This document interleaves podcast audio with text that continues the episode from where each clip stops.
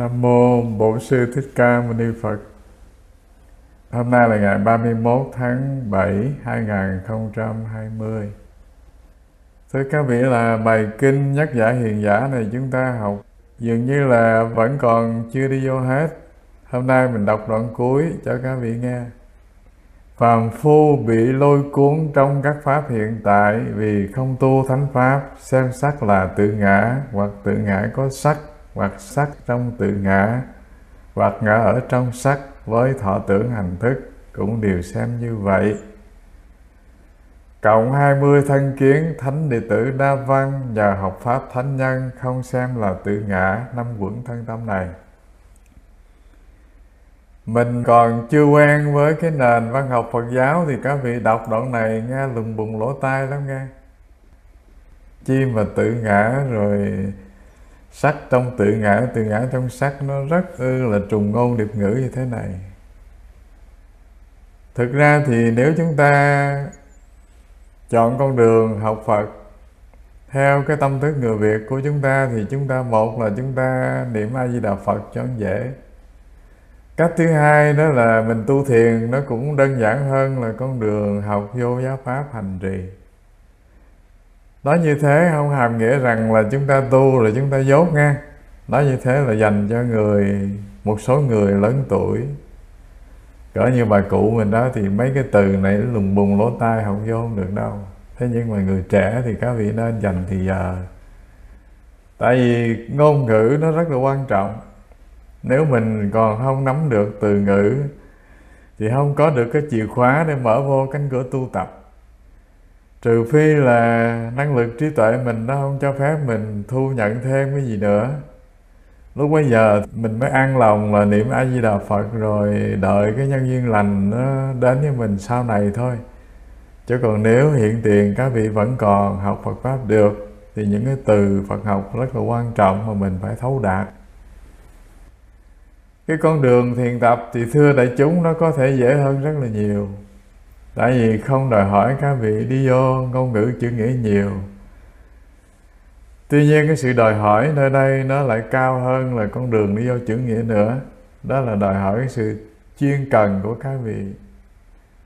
Thay vì mình nhớ rất là nhiều, thì không cần nhớ gì cả, mình chỉ nhớ một pháp thôi.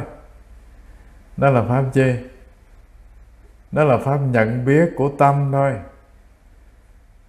Thưa đại chúng, rằng là tình trạng chúng ta cũng giống như các vị tỳ kheo ngày xưa vậy.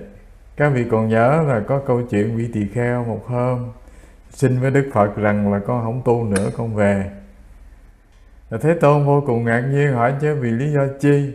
Thầy đáp nói bạch Thế Tôn, ngày xưa con là cư sĩ. Con thọ có năm giới thôi. Con học thuộc năm giới, con hành trì rất là dễ Thế rồi bây giờ làm người xuất gia, con phải thọ trì tới 250 giới tỳ kheo, con nhớ không là con nhớ ra không được rồi. Làm sao con có thể tu được? Do vậy cho nên con xin trả y lại cho Phật, con về thôi.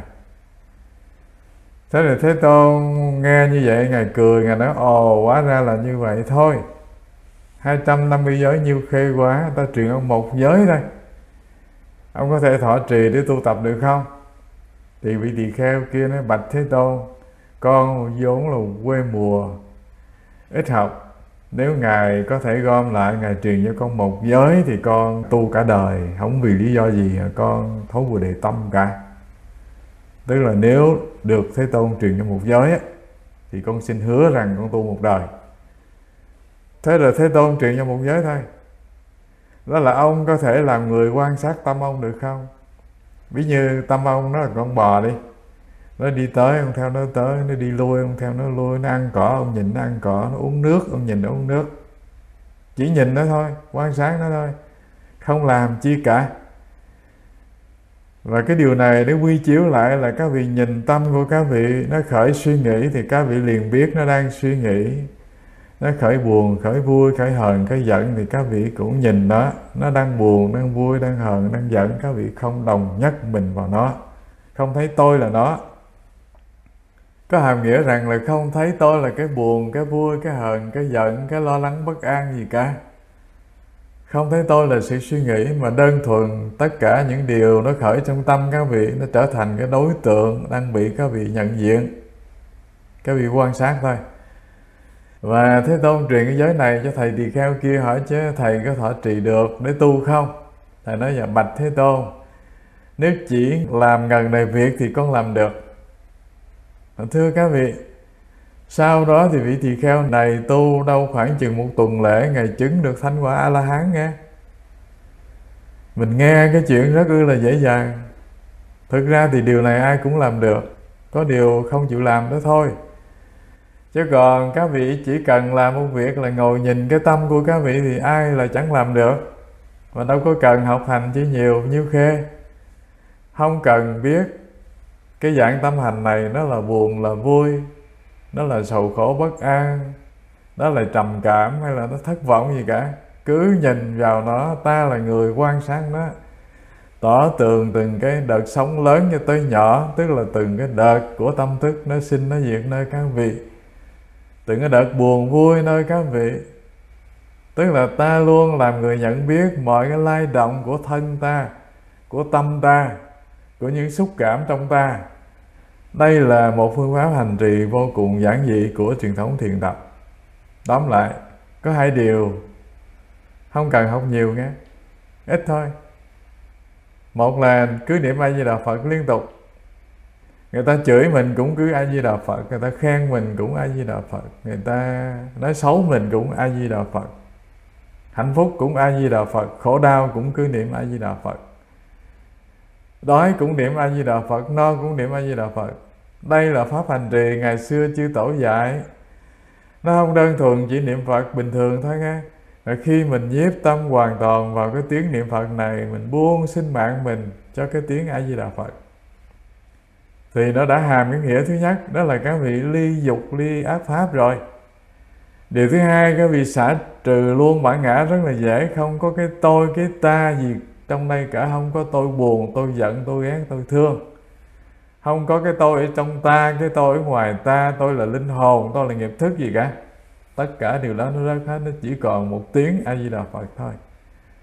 Và niệm như thế này, đến một lúc nào đó, thưa các vị là cái tiếng niệm phật, các vị, nó thuần, nó nổi là các vị không cần niệm cái tiếng niệm phật đó, nó cũng vận hành nó thay cho cái dòng suy nghĩ của các vị, nó thay cho mọi buồn vui của các vị, nó thay cho những lo âu phiền muộn của các vị. Rồi khi nó đã thuần như thế này rồi, thưa các vị, những cái tạp chất của tâm ta, tức là những ác pháp của tâm ta, nó không có lý do gì sinh khởi được cả. Đây là phương pháp niệm phật thiền á. Niệm phật nhưng mà đi vô thiền tập, niệm phật nhưng mà xả ly ác pháp niệm phật, nhưng mà làm lắng động hết mọi phiền não vọng thức. Niệm phật, nhưng mà đi vô công phu hành trì như các vị thánh a la hán ngày xưa. Trái lại, chúng ta bây giờ thì thưa các vị niệm phật, nó không có giống như vậy. Dường như là chúng ta cũng chưa chí tình đối với một pháp môn nó rất là giản dị. Thế cho nên, thưa đại chúng rằng là để đi vô cái con đường hành trì tu tập, thành đạt được cái mức độ cạn nhất đó là có được niềm tin tam bảo thôi, nó không đơn giản đâu nghe. Thành đạt, giỏi hơn một tí, đó là ngay hiện thời này, các vị có thể đoạn trừ được những lo âu buồn phiền của các vị. Cũng không đơn giản. Tại sao? Tại vì ta đối với pháp môn hành trì, ta chưa có niềm tin. Cho nên ta cũng chưa bắt đầu đi vào công phu thực tập một pháp hành trì giản dị nhất của chư tổ khai triển đó là a di đà phật thôi mà ta cũng đâu đã niệm phật cho nó đàng hoàng. Niệm vài ba tiếng rồi quên mất, rồi hai ba hôm sau chợt nhớ lại niệm vài ba tiếng. Rồi thế rồi tật bệnh đến, ốm đau đến, lo âu phiền não đến, nghiệp chướng đến và cái bệnh, cái chết nó đến rồi chúng ta nói phật không thương tôi thì sai nghe tại vì bình thường mình có đầu tư năng lực mình cho cái việc niệm phật đâu. Mình tu thì cũng phất phơ và mình tính sổ với phật đâu được. Ở đời này có cái câu là tiền nào của đấy mà anh bỏ tiền ra thì ít, mà anh muốn mua đồ quý thì có được đâu. Thế cho nên, thưa đại chúng, rằng là hai phương pháp. Được gọi là một phương pháp không cần đi vô ngôn ngữ chữ nghĩa nhiều, chỉ cần có niềm tin vững chắc, chỉ cần dân hiến dân hiến trọn vẹn đời sống mình cho pháp hành trì, thì các vị đã nếm được an lạc rồi cái từ ở trong kinh văn gọi là phóng khí su mạng, tức là ném bỏ cuộc sống này, cúng dường nguyên đời sống này cho một việc tu tập. Để cúng dường luôn. Tất cả những cái phiền não, âu lo, ưu tư, phiền muộn của mình đó, cúng dường hết cho đức phật. Phiền não của tôi, thôi ngài lấy giùm đi, tôi chỉ biết ngài mà thôi cứ ai di đà phật thôi, rồi mọi phiền não của tôi giao cho ngài ngài xử lý nó giùm tôi thôi. Các vị chỉ cần làm như vậy. Thì thưa đại chúng rằng điều thứ nhất là các vị cũng vô hình trung đi vô cái phương pháp thiền tập rồi. Tại sao? Tại vì không bận tâm đến cái chuyện lo âu, phiền muộn gì của tôi cả. Nó tới thì tôi cứ mặc nhiên để nó tự nhiên nó trôi. Và tôi chỉ khi biết một việc, đó là niệm a di đà phật thôi. Thì các vị thấy rằng là đây là một phương pháp niệm phật thiền nghe cái từ người xưa đã dùng, cái chữ này không phải mình bài ra đâu. Ngày xưa chư tổ thiết định những pháp môn hành trì đều hướng các vị đi vô con đường để các vị loại trừ chấp trước. Năm quẩn là ta. Mà từ cái nền tảng kinh văn của Nikaya, tức là của văn học A Hàm hay là của văn học các bộ Nikaya được dịch thuật như chúng ta đang học cái nền của nó là không có bản ngã, không có gì là tôi là ta trong hình hài năm quẩn này cả. Tôi không có trong sắc sắc không có trong tôi. Tôi không phải là thân, không phải là tâm, không phải linh hồn, không phải buồn vui, không phải nghĩ suy gì cả. Đúng ra các vị là cái dòng tự giác. Các vị là cái năng lực đang nhận biết, đang quan sát. Nó vốn là vô ngã. Và nếu các vị thể nghiệm điều này bằng con đường học hỏi giáo lý thì chẳng nói làm chi, đằng này ta lại không có khả năng đi vô cái con đường học hiểu giáo lý. Ta lại cũng chẳng có cái niềm đam mê đi vào cái công trình hành trì và tu tập. Cả hai mình không có thể đi vô được. Thế thì cái con đường để nếm được hương vị an lạc dường như không bao giờ đến với ta đâu nghe. Cho nên xin thưa, có hai phương pháp. Phương pháp thứ nhất là mình chịu khó đọc học kinh văn để phát sinh trí tuệ. Đây là phương pháp dành cho một số người họ có dư năng lực. Họ có năng lực trí tuệ ít nhiều. Họ có thể đi vào con đường này để tự làm cho đời sống họ giàu có. Và họ có thể giúp người khác. Con đường thứ hai nó dành cho một số căn cơ giống như chúng ta. Thưa các vị, mình không thể làm gì nhiều hơn. Không thể nâng tâm thức mình lên đến một cái chiều cao. Trí tuệ mình đã ngang đây nó chấm dứt rồi, nó không có mở ra được, cho nên mình hãy đi vào cái sự hành trì hành trì thứ nhất. Đúng với cái con đường thiền tập, nó là các vị chỉ cần giữ một giới thôi, tu một pháp thôi.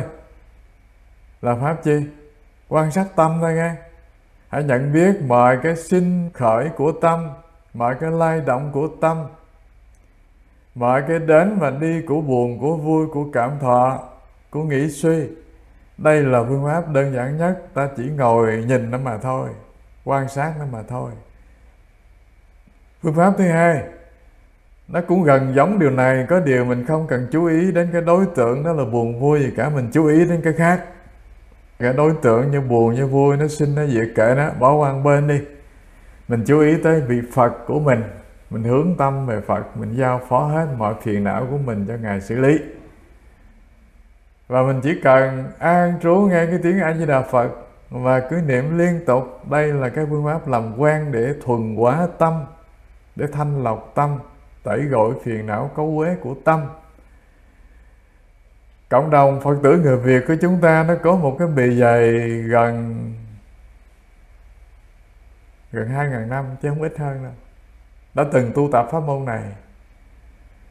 Và người xưa, thưa đại chúng rằng họ đã từng tu tập pháp môn này, họ đã thành đạt được cái sự an lạc và chứng nghiệm được cái sự tự tại khi họ trả hình này về cho các buổi phù du và họ ra đi rất là nhẹ nhàng thông thả nghe không có đắng đá, không có nằm bệnh lăn quay không có tiếc nuối cuộc đời. Tới già rồi họ tự nhiên xả ly tứ đại của họ xả ly chấp trước của họ đối với người thân đối với của cải một cách rất là nhẹ.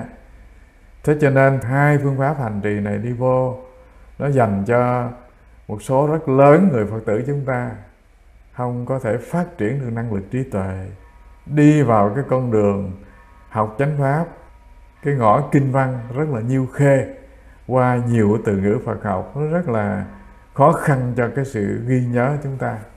Đó là hai phương pháp mình giải thích một chút trước khi đi vô cái phần chia sẻ hôm nay. Mình đọc cho các vị nghe cái đoạn là phàm phu bị lôi cuốn trong các pháp hiện tại vì không tu thánh pháp xem sắc là tự ngã, hoặc tự ngã có sắc, hoặc sắc trong tự ngã, hoặc ngã ở trong sắc với thọ tưởng hành thức cũng đều xem như vậy. Cộng 20 thân kiến, thánh đệ tử đa văn nhờ học pháp thánh nhân không xem là tự ngã năm quẩn thân tâm này. Cái câu tóm yếu ở đây nó là thế này, thưa các vị. Những bậc thánh đệ tử đa văn của thế tôn ngày xưa, thọ pháp nơi đức phật ở quán chiếu là nơi hình hài này không có cái chi là ngã trong đây cả. Trong sắc không có ngã, trong thọ tưởng hành thức không có ngã. Và khi đạt đến cái thấy vô ngã như thế này rồi an trú trong niết bàn. Đoạn trừ đi phiền não khổ ưu và chứng nghiệm thánh trí ngay hiện thời này, dù họ có còn hữu dư y, tức là họ còn một cái hình hài năm quẩn, nhưng mà họ đã an trú trong niết bàn rồi đó là thánh đệ tử đa văn ngày xưa của đức như lai. Chúng ta bây giờ thì còn là hàng phàm phu mà lại không có đa văn nữa. Thiểu văn mình còn chưa có nói chi tới đa văn. Do vậy cho nên hai phương pháp mình vừa bài cho các vị. Đó là cái cách mà chúng ta tự mình tuyển chọn để đi vô cái sự công phu hành trì nghe cái phần nội dung giảng giải, thưa các vị, mình xin giải thích mấy điều. Dường như lâu nay mình cứ học trong văn bản này, mình chưa đi vô cái phần nội dung mình muốn chia sẻ cho các vị. Đầu tiên, mình xin thưa đại chúng rằng là đối với người học phật của chúng ta, cái từ đầu tiên, cái từ pháp này nó rất là quan trọng nha. Tôi không biết là các vị đã từng có học những buổi học nào mình giải thích về cái từ ngữ này chưa? Xin thưa rằng là cái từ này là từ rắc rối nhất ở trong phật pháp. Dường như người ta cũng không có khả năng dịch được cái từ này một cách gọn ghẽ, dễ hiểu nghe. Tại sao? Điều thứ nhất, lời dạy của thế tôn cũng gọi là pháp. Đó là nghĩa thứ nhất. Nghĩa thứ hai là chi? Muôn, sự muôn việc ở đời này cũng gọi là pháp nghĩa thứ ba là cái đối tượng của ý ta nhận biết cũng gọi là pháp nghe nghĩa thứ tư đó là pháp, được gọi là pháp tánh, gọi là thể niết bàn, gọi là gọi là sự chân thật nhất, hay gọi là pháp chân thật. Đây là cái nghĩa chính xác của kinh văn, muốn chỉ cho chúng ta nhận ra điều này. Và nếu chúng ta đọc nhiều kinh văn thì các vị thấy rằng là trong những cái văn bản kinh chỉ đến cái chỗ tột cùng của con đường tu tập thì đều chỉ cái chỗ này thôi, đều chỉ cái pháp hiện tiền, cái pháp như thật, hay là cái pháp niết bàn. Và cái dòng văn học kinh văn đại thừa thì nói rất là nhiều cái từ để chỉ cho cái pháp này. Ví dụ như nói là chân tâm, nói gọi là tri kiến phật à, trong thiền tông thì gọi nó là bản lai diện mục, gọi nó là tự tánh trong tịnh độ tông thì gọi nó là tự tánh di đà, di tâm tịnh độ, vân vân, tức là cái từ pháp này. Cái dòng chảy văn học của nó rất là dài, rất là xa và tùy vào những cái điều kiện văn hóa của từng vùng miền. Nó được diễn dịch để cho người ta dễ hiểu. Đôi khi các vị sư trung hoa cũng dùng những cái từ nó thuộc về truyền thống của lão trang, các ngài giải thích pháp này nghe ví dụ như văn học trung hoa dùng cái từ đạo để giải thích cái từ pháp này. Tuy nhiên, thưa các vị, dù chúng ta có dùng bao nhiêu cái từ nói nghe cho nó lùng bùng lỗ tai, nhưng mà điều rất quan trọng đó là mình phải nhận ra cái đó nó hiển hiện rất thực. Nơi thân tâm của chúng ta thì gọi rằng là người đang nhận được pháp để nương vào đó hành trì. Thế rồi mình dùng cái ví dụ dễ hiểu để cho các vị có thể quay về nhận được pháp để hành trì. Thế nào là pháp nơi tự tâm các vị? Tức là pháp niết bàn nơi các vị, cũng gọi là tuệ giác nơi các vị, cũng gọi là năng lực không sinh không diệt, cũng là pháp chân thật, gọi là pháp tánh, gọi là thể bất động như nhiên, vân vân. Thế nào là nó đang ở trong năm quẩn của chúng ta? Mình vừa học cái đoạn kinh nó là không có cái ngã trong hình hài năm quẩn này nghe. Trong sắc, trong thọ, trong tưởng, trong hành, trong thức không có cái gì gọi là thật trong đây cả, không có cái gọi là anh. Anh chẳng qua chỉ là cái tên gọi. Cái tự hào là anh đó chẳng qua chỉ là những ký ức của anh gom lại để làm thành cái tự hào của anh thôi. Anh nói là linh hồn của tôi nè, cái niềm tự hào của tôi, bản ngã của tôi, vân vân, nó tất cả những cái điều đó nó được ý thức của chúng ta tôn vinh, hay nói cách khác, nó là những ký ức của ta gom lại. Cho nên nếu dùng cái từ dễ hiểu là anh không có cái gì cả, anh chỉ là những câu chuyện anh kể về anh thôi. Nếu lấy hết những câu chuyện thì không có cái được gọi là anh. Điều này nếu chúng ta suy nghiệm thì nó rất là dễ hiểu nghe. Ví dụ như các vị nói với người khác là tôi thế này, thế nọ, thế kia thì các vị đang nói về mình. Mình là chi? Những câu chuyện mình kể về mình. Ở mức độ cạn nhất dễ hiểu là nếu anh không nói tất cả điều ấy về anh thì ai biết anh là cái chi? Chẳng biết tên anh là gì, anh sinh từ đâu. Anh có học hành ra làm sao anh đến mỹ năm nào, người ta đâu biết gì về anh. Cho nên nếu anh không kể về anh, thì dù cho cái hiện thực của anh, tức là con người thực của anh đang đứng trước mặt người ta, nhiều lắm người ta chỉ đánh giá anh là nam, là nữ là một con người có hình khối như vậy mà không thể biết gì về anh nhiều hết. Thế cho nên, ta không là gì cả, ngoài những câu chuyện ta kể về ta. Đây là một mức độ thô nhất, cạn cợt nhất, dễ hiểu về ta nhất. Thế rồi nếu nhìn sâu hơn, thì nếu đối diện với một người họ không nói gì về họ hết, thì các vị chỉ thấy họ chỉ là một hình khối, một hình thể vật lý họ là nam là nữ thôi, thế rồi nam và nữ đó, nó từ đâu mà có vậy? Rồi mất hình hài này, nó vào các buổi rồi con người nó đi đâu? Thưa các vị, ta vốn là một sinh vật khác với loài động vật. Ta có mặt ở nơi đây. Thưa đại chúng, không phải là chỉ có cái hình hài này được sinh ra từ bố mẹ, mượn một chút thức ăn, một chút không khí của khí trời và mượn bao nhiêu điều kiện của xã hội này để làm thành một đời sống rồi mất vào vô thường không còn chi thưa không? Nếu thế thì thưa các vị, đâu được gọi là một con người linh thánh giữa trần đời này? Thế cho nên, ngoài cái đời sống hiện thực như bao nhiêu con người, đó là có một ngũ quẩn đàng hoàng, ta còn có một cái điều vô cùng quan trọng, đó là linh tánh của ta. Nó không phải là bản ngã như chúng ta chấp trước nghe nó không phải là những ký ức ta nhớ về ta nữa. Linh tánh hàm nghĩa rằng là sau cái buồn, cái vui, sau cái lo âu phiền muộn, sau cái sinh và diệt của hình hài này, tức là đời sống của anh là chấm dứt, thì anh còn lại. Thưa đại chúng là mình lặp lại điều này. Cái lời động vật thấp á nó sinh ra giữa trần đời này, nó không biết gì về quá khứ của nó và tương lai của nó, ký ức của nó không có. Nó sống đời sống theo cái bản năng. Và chúng ta vươn đến cái chiều cao của một đời sống của loài sinh vật tiến bộ, ngoài đời sống bản năng như những loài động vật bình thường, chúng ta còn có ký ức buồn vui của ta, có quá khứ của ta. Và chúng ta còn có cái chi nữa? Khi tình cảm nâng lên đến chiều cao, rồi nâng trí tuệ lên đến chiều cao, đạt đến cái đỉnh của đời sống của mọi con người, tiến bộ đó là cái đỉnh của tuệ giác. Tức là cái đỉnh của đời sống tâm linh. Và từ cái điều này nó cho chúng ta thăm dò về một điều rằng là không chấp nhận rằng là hình hài năm quẩn này nó biến mất và hư vô, không còn cái chi.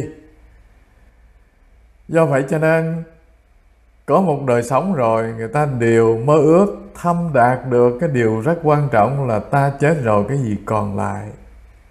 Thế rồi nương vào bài kinh văn của đức phật giải thích nơi đây. Năm quẩn thực ra thì không có gì là ngã trong đó cả. Thế nhưng mà nếu hoàn toàn sống và chết như một bóng mây tan biến mà hư vô. Thế thì thưa các vị, cái quan niệm này nó lạc vào cái chủ nghĩa duy vật rồi nghe tức là hình hài này chỉ là vật lý, tan ra rồi không còn gì cả.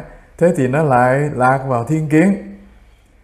Thiên kiến thứ hai để là hình hài ta bất tử thì nó cũng là loại thiên kiến. Thế cho nên đạo phật không thiên kiến vào hình hài này, chết rồi biến mất. Và cũng không phải là linh hồn bất tử.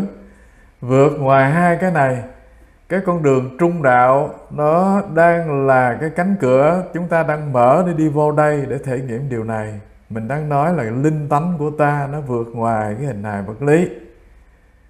Nó vượt ngoài cái chấp trước của chúng ta lâu nay. Ta chính là năm quẩn, ta là thần thức, ta là hình hài.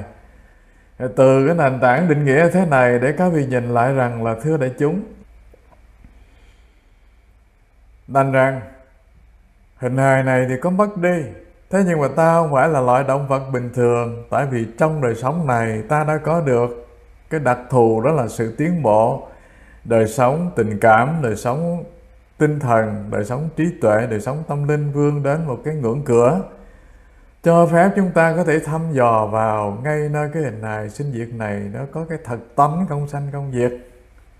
Và nếu nói theo cái từ trong kinh văn mà ta vừa khai thác đó, có cái pháp chân thực. Cái từ pháp mình vừa định nghĩa cho các vị nghe nó có mấy phần. Một đó là pháp là đối tượng của ý thức. Hai, pháp, đó là chỉ cho vạn sự vạn vật.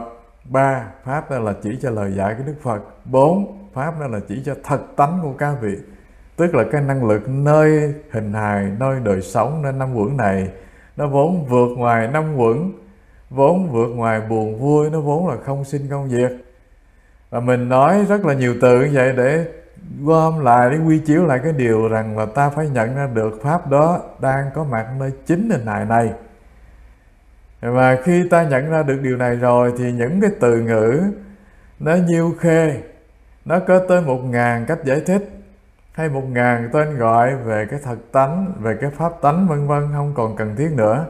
Mà cái điều quan trọng là ta phải nhận ra cái đó ngay nơi hình hài năm vững này. Đây là cái điều trọng tâm mà mình khai thác hôm nay để cho các vị nắm được pháp để hành trì nghe. Thế là cái chuyện, mình trở lại đây để nhận ra cái gì là pháp bất sinh, cái gì là thật tánh của các vị, cái gì là pháp thực tại nơi các vị hiện tiền nó năm quẩn này. Nơi năm quẩn nhưng mà nó không phải năm quẩn, nó không phải là sắc, không phải là thọ, không phải là tưởng, là thức gì cả. Hay nói cách gọn hơn, dễ hiểu là nó không phải thân này rồi nó không phải buồn vui của tình cảm này. Nó không phải những cái suy nghĩ rầm rì đang nói nguyên thiên trong các vị. Mà nó không rời những điều này. Đây gọi là pháp chân thật nghe tại vì nếu nó là những thứ ấy, nếu nó là buồn, là vui thì nó sinh, nó diệt. Nó lên hại này thì nó già, nó chết, nó bệnh.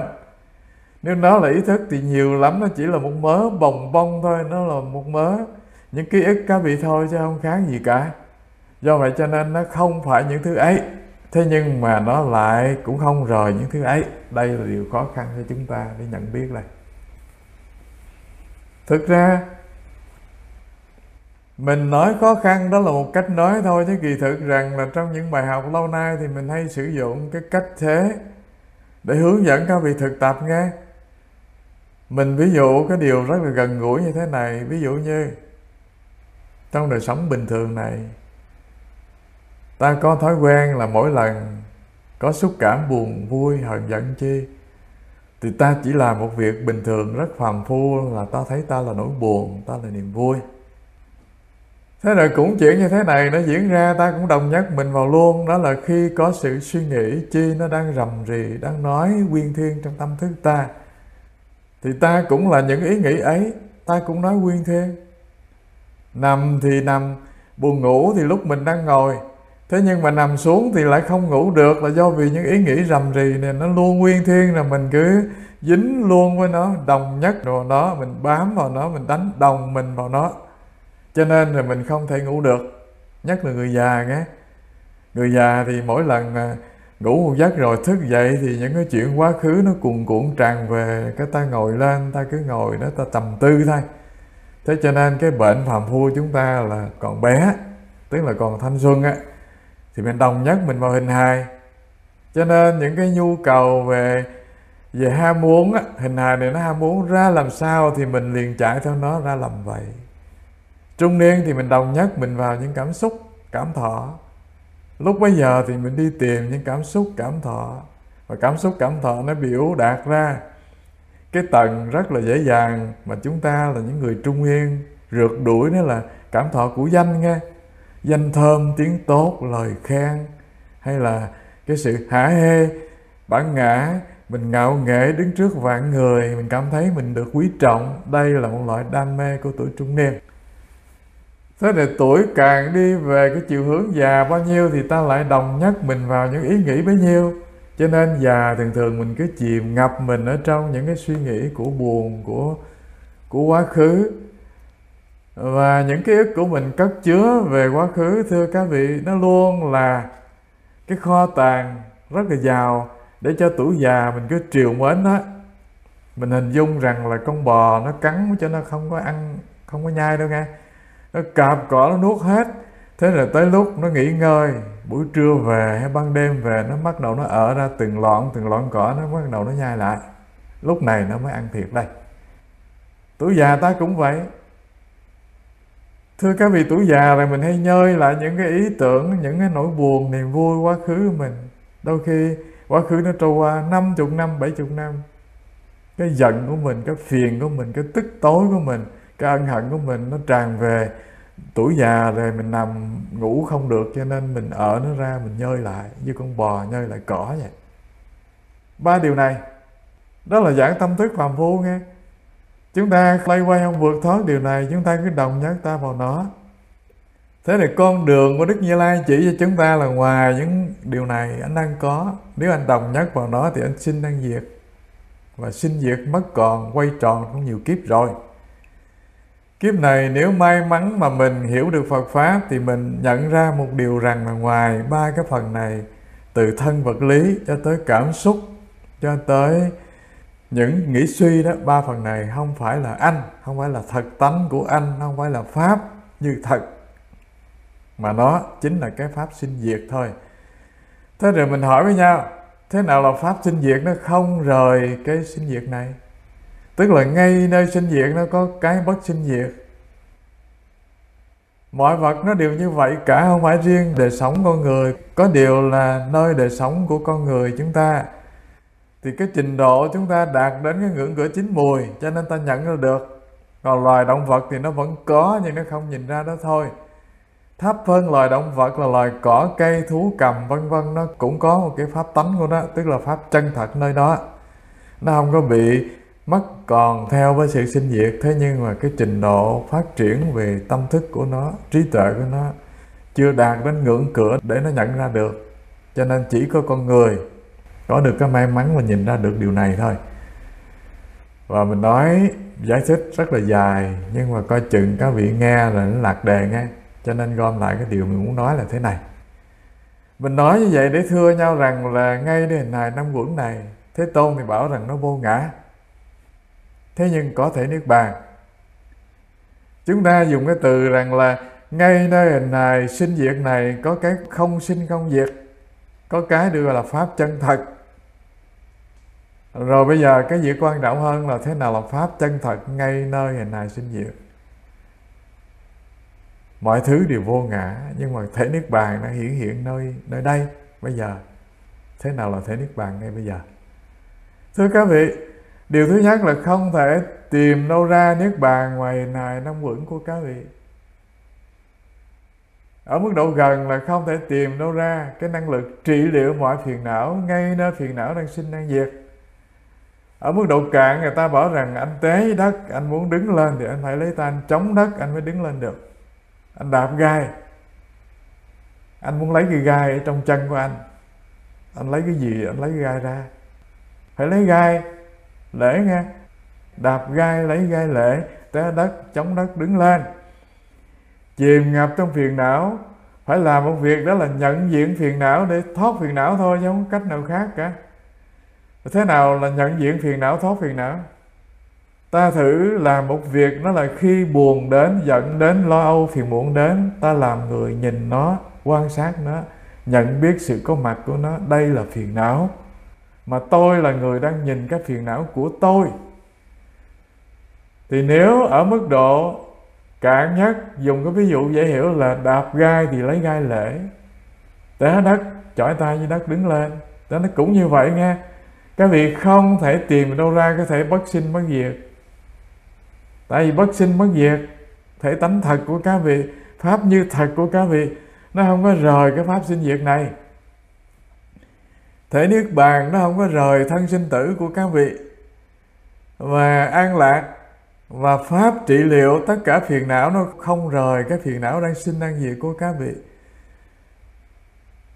Thế nên ngay nơi phiền não người ta thể nghiệm được cái pháp trị liệu mọi loại phiền não. Và các vị có thể tự mình nhận biết điều này, thể nghiệm điều này, có kinh nghiệm với điều này không phải khó khăn nghe. Ai cũng có điều kiện làm điều này cả, ai cũng có khả năng chứng nghiệm được thánh trí, ai cũng có khả năng thành được sự an lạc ngay trên phiền não của chính mình cả. Ví dụ như khi phiền não đến lo âu phiền muộn đến, ta để cho mình chìm ngập trong đó thì ta là phàm phu. Thế rồi, lo âu phiền muộn bất an nó vừa đến, ta nhận diện đây là lo âu của tôi mà tôi là người đang quan sát nó, thì đang là người thực tập thiền, tức là một thiền sinh đang thực tập pháp hành trì để đoạn phiền não. Thế thì cũng như vậy, khi phiền não nó đến, các vị chỉ cần mỉm cười nhận diện nó, không cần nói năng gì cả và chỉ cần nhìn đó là nó tan biến vào hư vô. Thì gọi là thiền sư nghe. Ta thì chưa có men vô, tức là chưa có bước vào cánh cửa thiền sư, cho nên ta nhìn nó thì nó trợn mắt nhìn ta. Có khi nó lôi cổ ta đi theo. Thế rồi cũng con đường như thế này mình thực tập lâu dần, thì khi mình nhìn nó, đây là phiền não. Không cần tác ý gì cả, không cần gọi tên nó gì cả. Chỉ cần thấy nó thì nó liền tan biến, thì được gọi là cái sinh hoạt bình thường ta đã đã ở trong cái địa vị của những vị thiền sư đang hành trì rồi đó. Thế rồi tới một lúc, mình thuần cái điều này rồi, năng lực tâm của mình nó luôn an trú trong cái trạng thái tuệ quán như thế này. Thì thưa đại chúng, gọi là chi? Gọi là người đã chứng nghiệm được pháp chân thật, đang an trú trong pháp chân thật, là thể niết bàn, là pháp thân của chính các vị ngang đây. Thì ta nhìn ra một điều rằng là, thưa các vị, an trú ngay nơi pháp, là an trú ngay nơi cái pháp chân thật hiện tiền đang có mặt bây giờ và ở đây. Nó chính là cái tâm nhận biết của các vị gọi là pháp chân thật. Không có gì ngoài điều này cả. Nếu mình nhìn cho tỏ tường thì cái chi của cuộc đời này, thưa các vị, nó đều tuân theo quy luật của sinh trụ dị diệt. Nó đều tuân theo cái quy luật của thành trụ ngoại không? Đó là những vật hữu vi bên ngoài. Đó là ngoại giới, đó là thiên nhiên nghe. thế là nếu các vị quan sát nội thân các vị thì thấy nội thân của các vị nó theo cái chu kỳ sinh trụ dị diệt. Thế nào là sinh? Ta đã sinh ra giữa trần đời này, có mặt giữa trần đời này 50 năm 30 năm. Từ cái quá trình một em bé trưởng thành cho tới bây giờ, đây là quá trình sinh và trưởng thành. Trụ là chi? Mình đang dừng lại trong một cái hình hài như thế này 50 tuổi 70 tuổi, chưa chết gọi là dừng lại nghe. Vậy là chi? Có hai điều nhìn điều này. Điều thứ nhất là cái tiến trình lớn cho tới gần này nó đã đổi thay qua hình dáng biết bao lần rồi các vị chụp cái tấm ảnh từ các vị lúc 5 tuổi cho tới 10 tuổi, 30 tuổi, 50 tuổi, 70 tuổi. Các vị thấy nó đổi thay vô cùng khác biệt. Và diệt là chi? Nằm bệnh lăn quay và trả lời này về cho vô thường Biến mất và hư vô, đốt thành tro bụi. Gọi là diệt nhé. Đây là cái tiến trình sinh trụ dị diệt Của một sắc quẩn dễ nhận ra thế cả tiến trình sinh, trụ, dị diệt của cảm thọ cũng như vậy nghe có những cảm xúc của chúng ta, thưa các vị, nó rất mong manh, nó chợt thoáng hiện ra tâm thức các vị. Thế rồi, nó tràn ngập ra tâm thức các vị. Thế rồi nó thay đổi, nó dịu dần. Thế rồi nó ra đi, nó biến mất, nó trả lại cho tâm thức các vị một quán không. Thế thì cảm xúc các vị nó cũng sinh trụ, dị diệt. Có điều cái tốc độ nó diễn ra có khi rất nhanh niềm vui đến thì có khi nó có thể kéo dài chừng 5 phút, một cái chu kỳ sinh trụ dị diệt. Thế nhưng mà nỗi buồn nó đến thì có khi cái chu kỳ sinh trụ dị diệt của nó nó kéo dài tới nhiều ngày.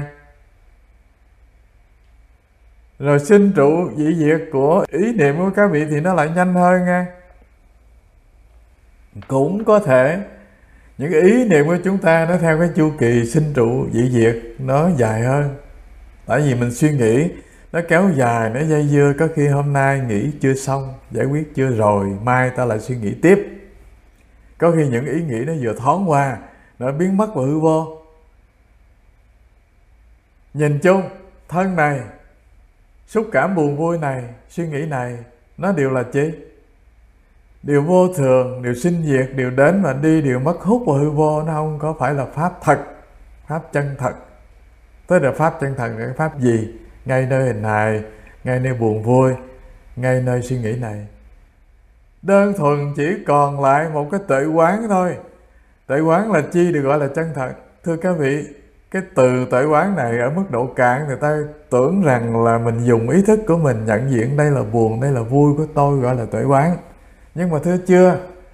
Cái tầng này, thưa các vị, gọi là cái tầng có thể giúp ta đi vô định, nhưng mà gọi cái từ của truyền thống Phật giáo Nam truyền đó là hữu tầm, hữu tứ, định nghe các vị có thể dùng năng lực tâm, dùng cái tiếng nói thầm của các vị dắt dẫn chánh niệm để các vị có được định.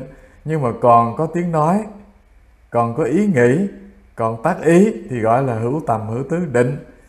Thế là đạt đến cái mức độ là các vị không cần nói thầm thì gì cả. Khi sự thực tập của mình nó đã thuần thưa đại chúng, rằng là chỉ cần cái buồn, cái vui nó vừa chợt sinh thì các vị liền làm người quan sát đó mình dùng cái từ làm người nhưng mà không có con người ở đây nghe. Chỉ có cái năng lực tâm đang chiếu sáng, đang nhận biết cái trạng thái buồn, vui đang sinh, đang diệt. Thưa đại chúng, khi ta có thực tập đến một mức độ thế này, các vị thấy rằng dường như bình thường không thấy năng lực tâm quan sát nằm ở đâu cả. Vì như không có nó thế nhưng bất chợt có nỗi buồn niềm vui lo âu phiền muộn hoặc sự suy nghĩ nào nó vừa sinh ra thì các vị liền làm người nhận biết nó ngay, quan sát nó ngay. Thế thì thưa đại chúng rằng là cái năng lực tâm này đích thực là pháp chân thực đây. Ở cái tầng dễ nhận ra đó là tuệ giác của các vị. Cái tầng mịn hơn gọi là chi? Ánh sáng giác ngộ, gọi là trí tuệ, gọi là tâm phật bất động. Và khi ta nhận ra điều này rồi sống được với điều này rồi càng ngày mình dần dần khám phá rằng cái năng lực này, thưa các vị, nó không sinh không diệt. Không thành trụ hoại không không sinh trụ dị diệt. Nó không phải là năm quẩn. Nó không rời năm quẩn nhưng mà nó không phải là năm quẩn. Nó không phải là buồn vui mà nó không phải suy nghĩ gì cả. Thế nhưng mà buồn, vui, suy nghĩ vẫn vơ chi. Vừa sinh ra thì nó liền nhận biết. Thế thì thưa đại chúng, nó vốn là năng lực bất động và tâm phật, vô sinh. Nói theo cái từ nơi đây, nó là pháp chân thực của chính các vị. Thế cho nên an trú nơi pháp để hành trì, nó hàm nghĩa rằng là mình liễu ngộ được điều này. Nhận ra điều này, có kinh nghiệm với điều này ngay nơi thân tâm của các vị kỳ thực rằng là chúng ta có thể học ngàn kinh muôn sách, có thể học thuộc lòng rất nhiều từ ngữ.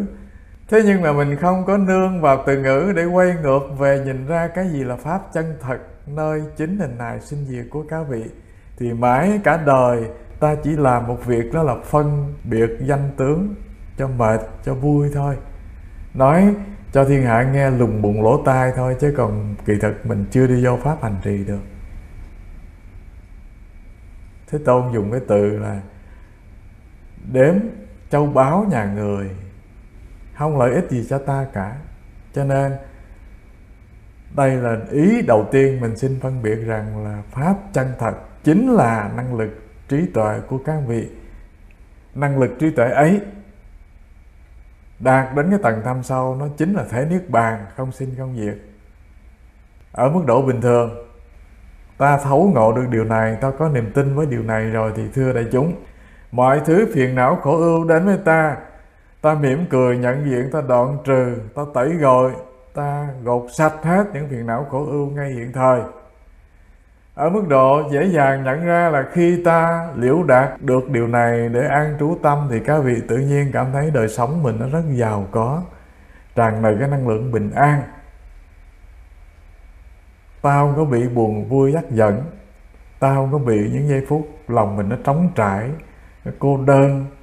Cảm thấy nó hoang vu, cảm thấy cần cái gì khác cả. Tức là có pháp để hành trì rồi, thưa các vị, tự nhiên các vị cảm thấy đời sống mình rất là giàu có. Mình không có một cái nhu cầu gì khác, ngoài cái chuyện là an trú ngay nơi pháp này để hành trì cả.